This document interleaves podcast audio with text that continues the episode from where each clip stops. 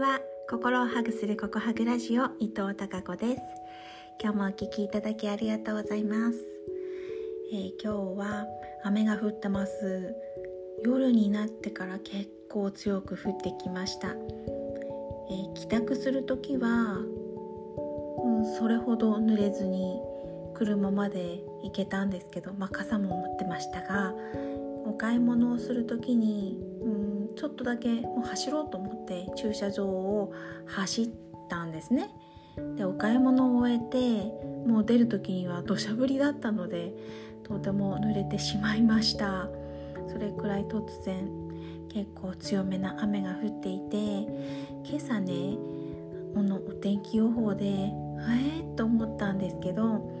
この今日の雨が、えー、夏の終わりを告げ秋へ突入するでしょうみたいな夏と秋の間の雨ですというニュアンスの、えー、お天気地元のお天気予報だったんですね。ああそうなんだと思ってうん季節の移り変わりをこの雨で感じるようになりました。うん結構肌寒いですね。もう10月ですもんね。10月なのに結構まだ半袖でいられることの方が私としては珍しいので今年は割とやっぱりあったかいなというか気温が高い日が続いているのかなっていう気はします。皆さんのお住まいの地域はいかがでしょうか？はい昨日ねえ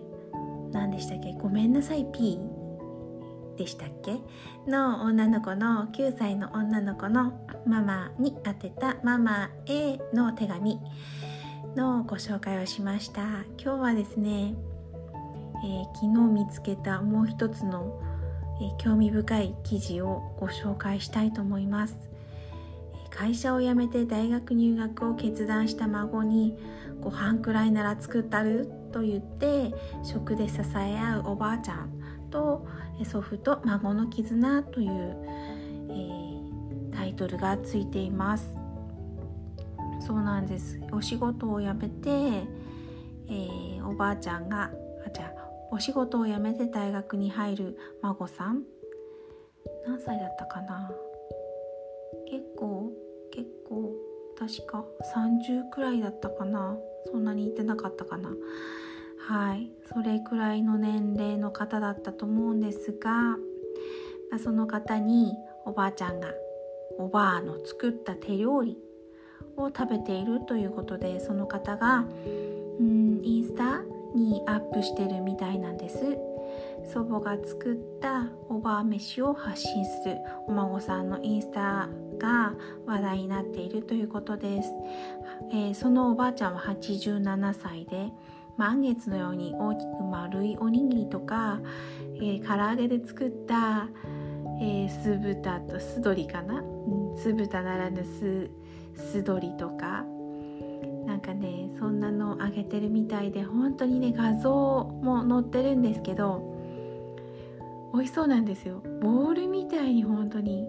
丸い感じでそれをねえー、6,000個食べてきたおにぎり6,000個以上そんなおにぎりを食べてきたってことでインスタに上げてるそうなんです。ねおばあちゃん。最初は、えー、おばあちゃんのうちの近くに住んで夜ご飯を食べていたと。だけで次第にですねおばあちゃんがうんおにぎりくらいなら作ってやるということでお昼ご飯も作ってお昼のおにぎりかな、うん、お弁当も作って持たせてくれてるということでそのね、はい、大学生になった孫さんのために一生懸命、えー、食で支えているという素敵なお話を見つけました。いいですね。このねなんかねなんだろうこの画像からはすっごい愛情愛が感じられる。そんなあったかい気持ちになる記事でした。はい。ということでそれでは終わりますね、うん、明日も皆さんにひまわりのようなたくさんの笑顔の花が咲きますように。